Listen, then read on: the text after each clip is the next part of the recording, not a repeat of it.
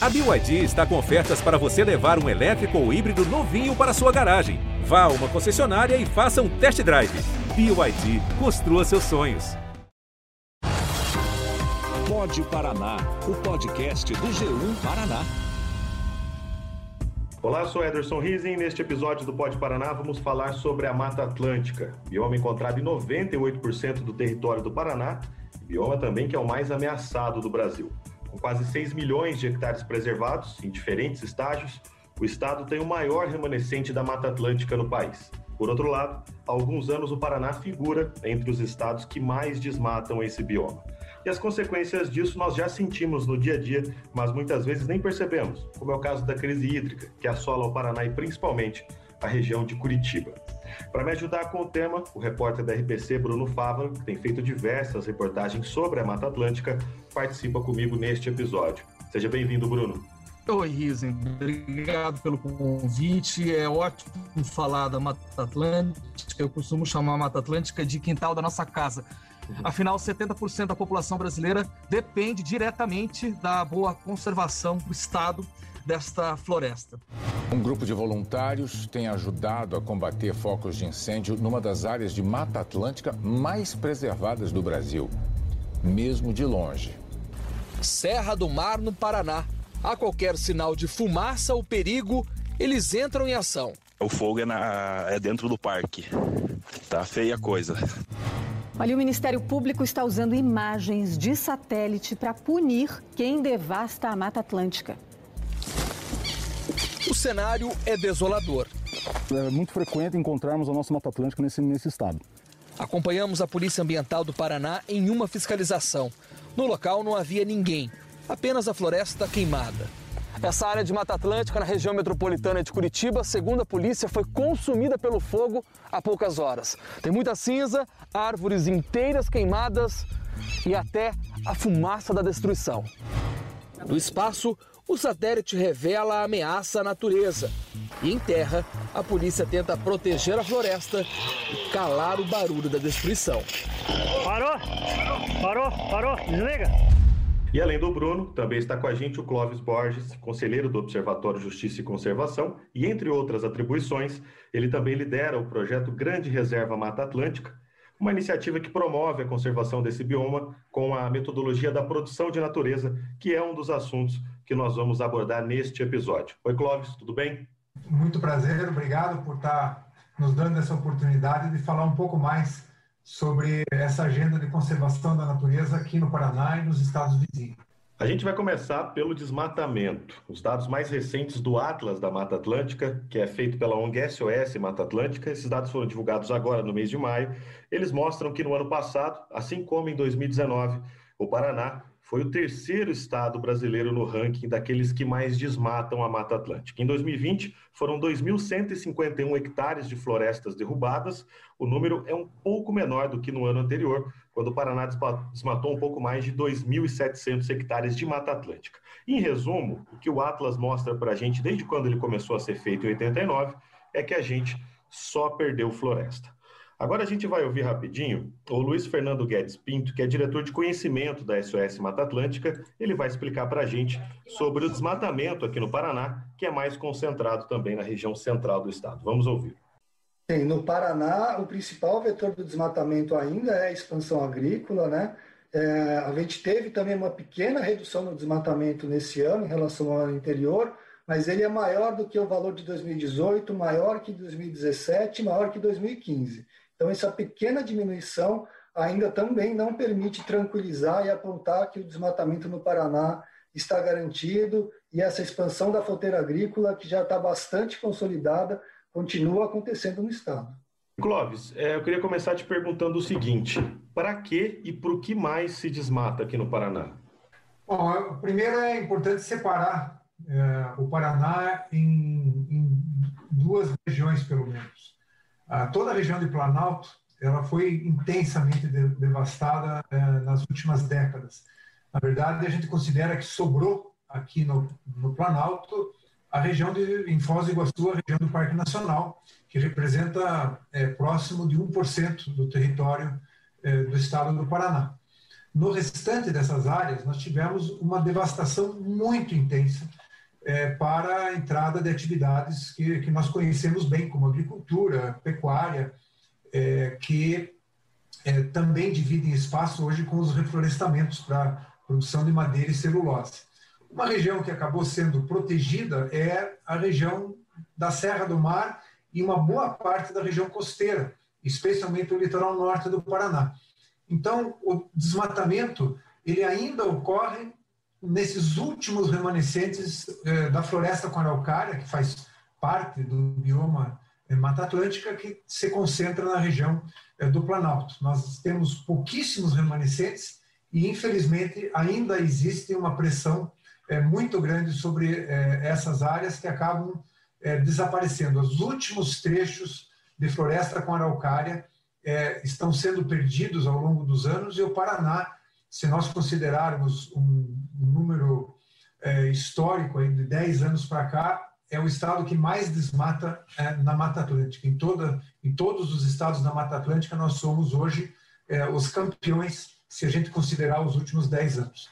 Eu acho que é interessante também a gente afirmar que esses dados da SOS Mata Atlântica junto com o INPE, eles também mostram que desde 2016 o Paraná, o estado da Bahia e também de Minas Gerais estão ali desde 2016 no top 3 do desmatamento, né? Quando a gente olha esse tipo de desmatamento, Clóvis, a gente fica se perguntando, ora, mas não tem lei para isso? Mata Atlântica é o único bioma que tem uma lei própria de proteção no Brasil. Inclusive essa lei da Mata Atlântica, ela vem sendo alvo de tentativas para que ela não seja aplicada. Então, a fiscalização que temos hoje, ela se mostra suficiente? E quais são as saídas que a gente tem para melhorar isso, Clóvis? Bom, Bruno, você toca no ponto crucial que explica o grande índice de desmatamento aqui no nosso estado nos últimos anos. Não existe, na verdade, nas últimas gestões estaduais, uma política mais favorável a uma efetiva proteção. O Batalhão de Polícia Ambiental tem um projeto que talvez seja aprovado ainda nessa gestão para criar um segundo batalhão. Ao longo dos anos, o Batalhão de Polícia Ambiental perdeu o contingente e 500 homens não são suficientes para abranger todo o estado. Santa Catarina tem mais de um batalhão, São Paulo tem mais de um batalhão. Nós estamos atrasados com essa medida e essa seria uma das medidas importantes para a gente fortalecer ações de fiscalização que são muito importantes. O que aconteceu nesses anos passados foi um discurso equivocado de que não é necessário se fazer fiscalização, nós temos que trabalhar com educação, com a conscientização das pessoas, e houve um enfraquecimento político da fiscalização. Infelizmente, isso foi uma escolha dos nossos dirigentes, uma escolha fora da realidade, porque em todas as atividades humanas deve haver controle. E enquanto existir interesse econômico na exploração de áreas ainda para tirar madeira e para abrir para novas atividades de agricultura, pecuária, seja lá o que for, essa pressão vai continuar existindo e vão existir pessoas disponíveis, interessadas em cometer esses ilícitos. Então, primeiro, a fiscalização é muito importante. Um segundo aspecto, que também é muito relevante, é que também deixou de ser projetada para uma escala maior os bons exemplos de reconhecimento dos serviços prestados por esses remanescentes naturais. São chamados serviços ecossistêmicos, a produção que a natureza nos dá de uma série de serviços que são fundamentais, tanto para a nossa qualidade de vida como para os negócios. E a água é o grande exemplo. A crise hídrica que está acontecendo em Curitiba reflete a necessidade de conservação dos nossos mananciais e da restauração de áreas que já foram degradadas. Sem esse tipo de amparo que seja defendido por toda a sociedade, pelo setor privado, pelos governos, nós vamos simplesmente estar fadados a ter crises ambientais cada vez mais severas. O fenômeno das mudanças climáticas é casado com a perda de áreas naturais e com a perda de biodiversidade, e nós estamos vivendo um momento de eventos extremos cada vez mais severos, com cada vez mais frequência. e você só consegue mitigar o efeito das mudanças climáticas e esses eventos extremos tendo uma infraestrutura verde representada por áreas naturais numa proporção significativa que o Paraná já não tem, né, e continua destruindo, e isso é um caminho virtuoso. Nós temos que entender e fazer a sociedade compreender a importância e o valor da conservação desses últimos remanescentes, em especial na região do Planalto, onde praticamente não existem mais áreas em bom estado de conservação. Nós temos um grande trabalho de recompor essas áreas e fazer uma agenda, um alinhamento de toda a sociedade em favor da proteção dessas áreas naturais que nos dão sobrevivência e prosperidade. Oh, deixa eu aproveitar e acrescentar, Clóvis, semana passada, agora no fim de maio, o Instituto Nacional de Meteorologia vem com um anúncio que chama muita atenção. Em mais de 100 anos não vem um anúncio dessa magnitude, falando que nós teremos poucas chuvas até setembro na bacia do Rio Paraná, que também tem uma grande representatividade, tanto para a distribuição de água quanto para o fornecimento de energia elétrica. Isso chama a atenção que nós estamos hoje pagando pela falta de conservação, é a fatura que nós estamos recebendo agora, é a falta de conservação do passado, né? E nós estamos acostumados, Bruno, muito bem pontuado, nós estamos acostumados a culpar São Pedro pela falta de chuva, culpar azar pelas mazelas que os fenômenos ambientais causam. E isso é um equívoco bastante grosseiro, né, que acabamos cometendo, pois as desgraças que acabam acontecendo com viés ambiental são justamente consequências das nossas próprias ações. E eu queria focar em dois aspectos, essa sinalização de crise catastrófica aqui na região sul-sudeste. A primeira é o fenômeno dos rios voadores, ou seja, grande parte da umidade que vem para o centro-sul e que abastece e mantém uma agricultura pujante, vem da Amazônia, que vem sendo atacada nos últimos anos, em especial nos últimos 2 anos, de uma forma muito violenta. Nós temos aí uma situação de porteira aberta, para usar um termo bastante oportuno, e que demonstra uma inconsequência em relação ao avanço de degradação do bioma amazônico, e que traz consequências já em relação à provisão dessa umidade que sai da Amazônia, encosta nos Andes e desce para o sul, trazendo umidade para toda a região do centro-sul e sul do Brasil. Esse é um aspecto. O segundo aspecto é o que nós acabamos de dizer. Os estados do Mato Grosso do Sul, São Paulo, Minas Gerais, Paraná, Santa Catarina, Rio Grande do Sul, são grandes desertos de natureza.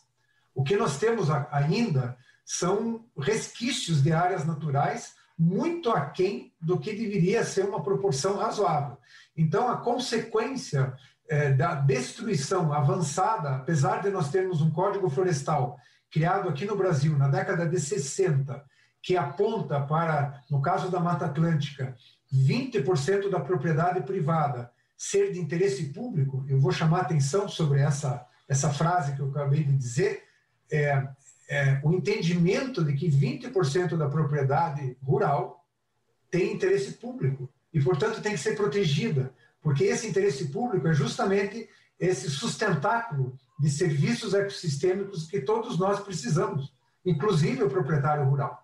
E o que nós temos, em geral, no nosso país, é uma agricultura que ainda vira as costas para a importância da conservação da natureza. E o Paraná é um dos líderes que ainda vendem essa posição do século passado de que a política ainda é de abrir novas frentes e desconsiderar totalmente o que a natureza tem para nos oferecer, que é fundamental, é criticamente dependente de um modelo de desenvolvimento que nós almejamos. Nós fomos muito além dos limites, já passamos do que poderia ser considerado razoável e ainda resistimos, ainda temos governos que não têm consciência suficiente e esses governos, na verdade, são sustentados por políticas que vêm da própria iniciativa privada. Nós temos que clarear de onde vem essa pressão. A pressão vem do próprio setor privado, especialmente do agronegócio, que precisa internalizar a importância da conservação e estabelecer parcerias com o resto da sociedade que seja valorizando esses remanescentes naturais das propriedades como uma área de produção e que pode até ser remunerada.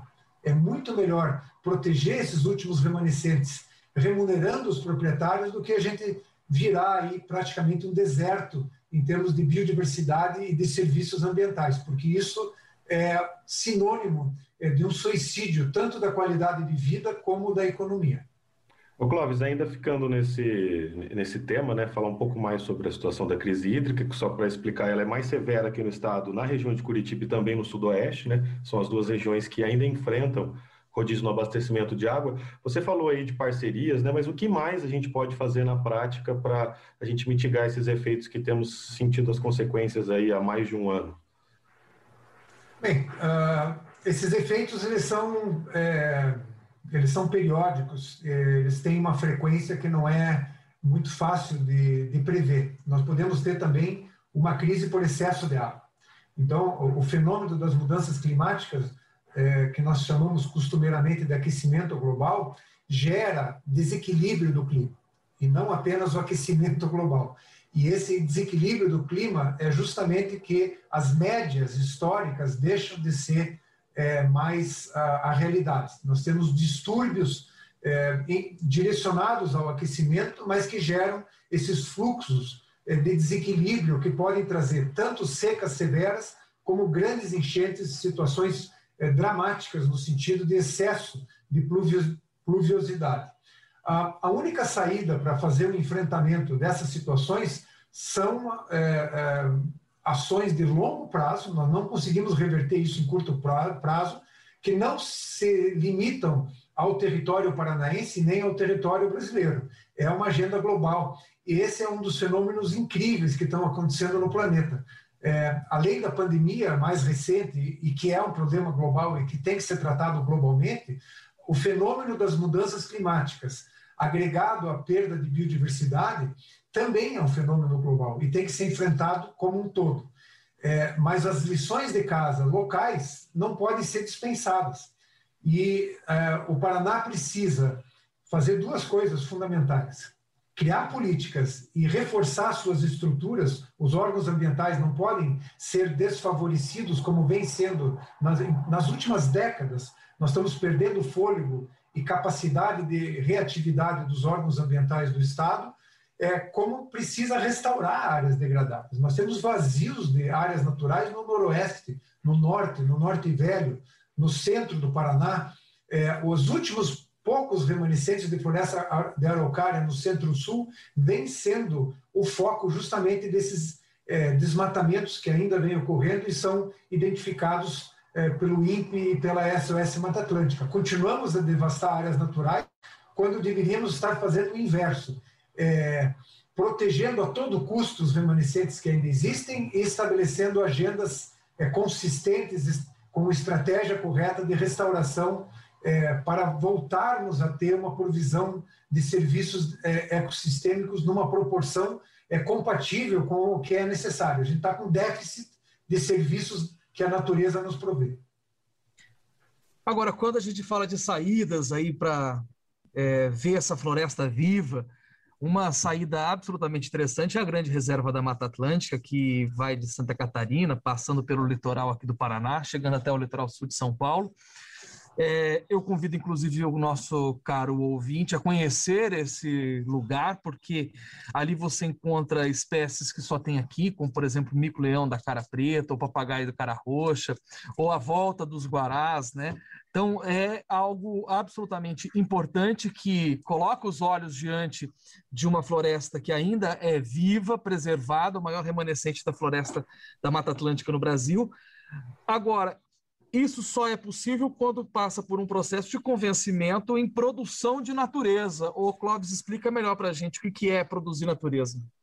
A produção de natureza é uma terminologia nova, criada a partir de um biólogo que trabalhou na Argentina, estava sendo bastante hostilizado, porque estava defendendo a criação de unidades de conservação e uma agenda de conservação da natureza numa região que não entendia isso como uma coisa boa. Então, ele, na verdade, trabalhou uma nova estrutura de linguagem, procurando se aproximar desses atores que não entendiam a conservação como algo importante para o desenvolvimento. E aqui na Grande Reserva Mata Atlântica nós fizemos o mesmo. Nós adotamos esse termo, essa nova terminologia, e usamos ela para criar um modelo de desenvolvimento regional, usando inclusive outras terminologias como economia restaurativa, em que um grande contingente de áreas naturais, de paisagens, de fauna, de flora, de comunidades tradicionais, são a base de uma economia para gerar emprego e renda. Então, o que nós estamos experimentando nesse advento da Grande Reserva Mata Atlântica é uma pequena mudança de discurso, que está dando muito certo, inclusive, com uma aderência de todos os públicos envolvidos, falando na boa conservação como uma fórmula de gerar desenvolvimento econômico. E com esse tipo de abordagem, me parece, Bruno, que nós temos aí uma chance de abranger outras áreas do Paraná que precisam desse tipo de contingência, desse tipo de mudança de estratégia para sensibilizar e para convencer atores que ainda relegam a conservação a um terceiro plano. Então, quem sabe no extremo oeste, com o Parque Nacional do Iguaçu e as áreas contíguas, possa haver uma outra grande reserva sendo criada, quem sabe na Escarpa Devoniana, com os remanescentes de campos naturais e floresta com araucária, justamente instigando o modelo de desenvolvimento em que a conservação passa a ser um trunfo, um ganho, e não um prejuízo, que é a leitura equivocada ainda de parte importante da sociedade. Bom, gente, a beleza da floresta atlântica, ela também mora nos detalhes. O fotógrafo Zig Koch, de Curitiba, ele é especializado em fazer imagens da natureza há mais de 30 anos. Ele vai contar agora para a gente um pouco sobre os desafios e também as maravilhas desse trabalho. Floresta atlântica, ela é uma floresta com uma diversidade ímpar, talvez no mundo. A quantidade de animais que você tem por hectare, ela é muito pouco comparável a outros lugares no mundo. Então, em relação à Amazônia, se pegar 1 hectare, ela vai ter muito mais diversidade. Porém, são pequenos animais, o que dificulta a fotografia. Eu vou a campo já há mais de 30 anos fotografando a floresta atlântica e acompanhado de pesquisadores e técnicos na área botânica e de biologia de aves, mamíferos e insetos que me ajudam a encontrar os animais, e o que é muito importante. Então é muito importante a gente ter um olhar atento, porque a floresta é tudo verde, né? Então, para quem não tem um olhar treinado, um olhar atento, só vai ver o verde mesmo, não vai ver detalhes importantes que a floresta oferece. Além das texturas e muitas coisas, detalhes de folhas, que dá fotografias maravilhosas, né? Como experiência, assim, eu posso ressaltar, uma vez que foi pego com um grupo de pesquisa, a Maria Leque, que é uma ave belíssima, pequena, que tem um leque na cabeça. Esse leque ela abre para se proteger, como a gente se arrepia quando tem medo, ela eriça essas penas e forma um leque maravilhoso. É Maria Leque, e que foi uma... Cheguei a tremer quando via essa ave pela primeira vez, né? E o mico-leão de cara preta, que eu consegui fazer as primeiras fotos dele na natureza. Então esses dois foram as fotos icônicas, vamos dizer assim, que eu tenho da floresta atlântica. Bom, esses animais que o Zig contou para a gente e outras imagens belíssimas que ele já fez ao longo da carreira, tudo na Mata Atlântica, né? Ele fez trabalhos em outras áreas, mas aí a gente está priorizando a Mata Atlântica. Você vai poder conferir, você que está nos ouvindo, numa galeria de fotos especial que fizemos para o Pod Paraná. É só acessar a reportagem deste episódio e conferir, e eu já adianto que vale muito a pena. Olha, Rizinho, ouviu o que disse agora o Zig Koch? Chama muita atenção, porque quando você está na floresta, você entra nesse ambiente, e é muito interessante porque cada região da floresta da Mata Atlântica ela tem suas particularidades, né? Se você está mais na região do litoral, ela é de um jeito, mais na serra é de outra maneira, no interior é de outro jeito. Então, tudo isso mostra a grandeza dessa floresta que precisa ser preservada.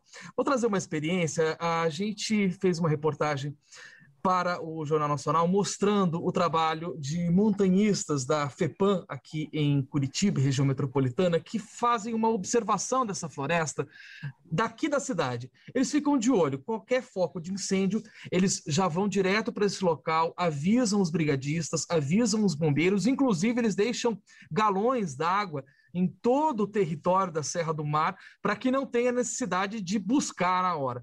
Mas o trabalho já é incrível por mostrar esse trabalho de pessoas dedicadas em cuidar dessa floresta. Mas tem uma particularidade durante a gravação dessa reportagem que me chama muita atenção pelo que disse o Zig Koch. Nós estávamos subindo a montanha para gravar a reportagem e, de repente, ouvimos um barulho muito incrível, que é de uma araponga. Isso era um dia bastante assim, nebuloso, o tempo estava bem claro e a araponga é branca e ela estava na ponta de uma árvore. Até achar demorou, mas o som que vem dela já mostra o quanto é particular, já que essa... Eu costumo até sentir que o som de que vem de Maraponga é o som da Mata Atlântica. Então, quanto mais ações assim, como a Grande Reserva da Mata Atlântica, o trabalho feito pela FEPAM, essa história que eu estou contando agora, quanto mais a gente der publicidade a essa floresta, maior vai ser a preservação, e a gente precisa pensar que Mata Atlântica ela é para o futuro. A gente depende necessariamente tanto dos bens que ela vai nos trazer, como, por exemplo, a água, quanto também de ter o prazer de ver uma araponga soltando aquele grito incrível. Não sei se pode nem falar se grita, tá? Mas é incrível, é incrível. Parece, faz assim, ó, põe, é lindo.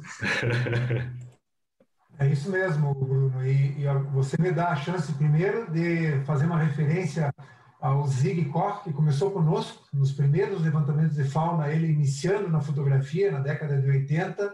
Nós acompanhávamos as fases de campo com um fotógrafo de natureza, que era o Zig, no início da sua carreira, e seguimos juntos todos esses quase 40 anos já de trabalho. E o Bruno me dá a chance de pontuar o que nós falamos muitas vezes como o valor intrínseco da natureza. E nessa época de pandemia, em que as pessoas estão obrigadas praticamente a ficar reclusas, o quanto vai ser importante dar uma chance para que a gente... se aproxime mais da natureza e use essa aproximação como um remédio, como uma forma de enriquecer o espírito, como uma forma de nos recuperarmos de uma situação tão complexa e tão difícil, tão dolorosa como nós estamos vivendo hoje. Então, esse aspecto do valor intrínseco, embora não esteja funcionando, e a gente até desistiu de falar disso nos últimos anos, porque tem que ser mais utilitarista, né, para ganhar a atenção das pessoas. Olha, a água vai acabar, então, se você não proteger áreas naturais, você não vai ter água. E esse é um argumento um pouco mais duro, né? Mas essa parte mais sensível, essa parte mais que tem a ver com o espírito humano, de desfrutar a natureza, do direito dessas áreas naturais e dessa complexidade, desse grande motor que chama-se natureza, com milhares de espécies associadas em harmonia, continuarem existindo, é uma obrigação da sociedade manter essas áreas. E nós destruímos quase tudo já, em nome do desenvolvimento, e estamos agora tendo prejuízos. Se vocês contabilizarem o que o Paraná já gastou de empréstimos com o Banco Mundial para corrigir má agricultura, são os grandes projetos, inclusive com prêmios, desde a década de 70, em que a gente... combatia a erosão. O Paraná estava perdendo solos por causa da falta de proteção de mata ciliar, e ainda perde, mas fez bilhões de dólares em investimentos para corrigir a agricultura. Mas, mesmo assim, com todo esse volume de recursos, o Planalto praticamente aniquilou as suas últimas áreas naturais. Nós precisamos olhar com mais atenção para isso e aproveitar desse conjunto excepcional de quase 2,2 milhões de hectares entre Santa Catarina, Paraná e São Paulo, que ainda é um contínuo, que tem onça-pintada, tem porcos do mato, tem anta, tem águias, que ainda mantém o que era a floresta atlântica original. É interessante também pontuar para vocês que nós não temos mais amostras de floresta com araucária original. Nós temos áreas secundárias, áreas muito alteradas. As áreas mais bem conservadas de floresta com araucária já não são as originais, e os nossos filhos e nós mesmos não tivemos a chance de ver a verdadeira floresta com araucária, que caiu até a década de 60. O Reinhard Mach, que foi um geógrafo alemão que veio para o Paraná e escreveu um livro espetacular, porque é um livro técnico de um conservacionista, chamado Geografia Física do Estado do Paraná, teve uma amargura numa parte do livro falando do fim da floresta com araucária, e o livro foi publicado em 1968. E ele tinha visto o que eram as florestas com araucárias, que foram dizimadas aqui no sul do Brasil, onde elas ocorriam. Nós temos agora uma amostra pobre do que era a floresta com araucária, e é o que sobrou, e é o que nós temos que ainda manter a todo custo. Nós procuramos a Federação da Agricultura do Estado do Paraná, a FAEP, sobre os pontos que abordamos aqui no programa em relação à agricultura e ao meio ambiente, mas a Federação optou por não se pronunciar. Nós também conversamos com o gerente de monitoramento e fiscalização do Instituto Água e Terra do Paraná, o engenheiro florestal Álvaro Goss, que nos explicou como ocorre o processo de fiscalização no Estado. O Instituto Água e Terra, através dos seus 21 escritórios regionais distribuídos no âmbito do Estado do Paraná, mantém ações de fiscalização de forma rotineira nos mais diversos segmentos e atividades que são desenvolvidas nas respectivas regiões, sendo elas realizadas de forma pontual e ou motivadas por denúncias do cidadão comum, atendimento ao Ministério Público e da Ouvidoria do Estado. Uma ação importante que apoia a fiscalização referente à supressão de vegetação nativa são os alertas do site MAP Biomas Alerta, o qual identifica o polígono onde ocorreu a supressão vegetal, fornece dados como o município, a localidade, a área desmatada e o período em que ocorreu essa intervenção. Nesse sentido, visando complementar as informações hoje fornecidas por esse site, o laudo fornecido pelo Mapa Biomas Alerta, o Núcleo da Inteligência Geográfica e da Informação do nosso Instituto elaborou um laudo técnico complementar de análise, onde são incluídas imagens temporais visando classificar a tipologia da vegetação pelo período em que a área estava com vegetação, e também incluídas mais informações relacionadas aos proprietários do imóvel e o roteiro de acesso aonde ocorreu essa intervenção. Dessa forma, os laudos são incorporados e as visitas programadas pelos técnicos ou podem servir também de subsídio para a emissão do auto de infração remotamente, que atualmente já começamos a realizar. Bom, chegamos ao final do programa. Clóvis, muito obrigado por ter participado aqui com a gente. Uma honra estar aí com vocês. Parabéns por puxarem assuntos assim tão importantes e que precisam ser pontuados na sociedade para a gente gerar as mudanças que a gente precisa fazer acontecer. Com certeza. Bruno, também muito obrigado pela sua participação, e você volta em breve. Oi, Rizzi. Obrigado, querido Clóvis. Um abraço, e vamos preservar essa floresta com carinho que merece. Abraço. É isso, gente. Se você quiser participar, deixar sua pergunta, a sua sugestão de tema para o nosso podcast, também sua crítica ou também um elogio, é só usar o aplicativo Você na RPC. A gente volta na semana que vem com mais um episódio do Pod Paraná. Muito obrigado pela companhia e até lá. Este episódio teve apresentação e produção de Ederson Rizzi. Lucas Savel, estagiário do G1, auxiliou na gravação. O Richard Nakata fez a edição de áudio. A edição executiva é da Bibiana Dionísio e a coordenação é de Sérgio Tavares. Na direção de jornalismo, Luciana Marangoni. Você ouviu o Pod Paraná, o podcast do G1 Paraná.